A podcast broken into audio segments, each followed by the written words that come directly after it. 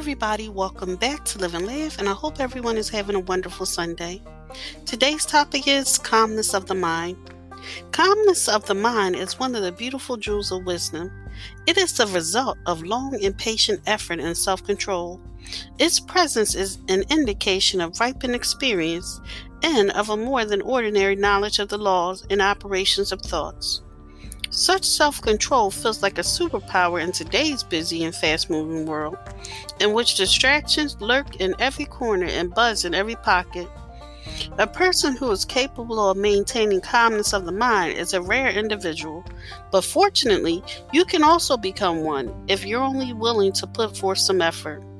Implementing some kind of meditative practice in your weekly schedule will not only help you increase your self-control and develop more patience, but also reduce your stress and make you feel happier.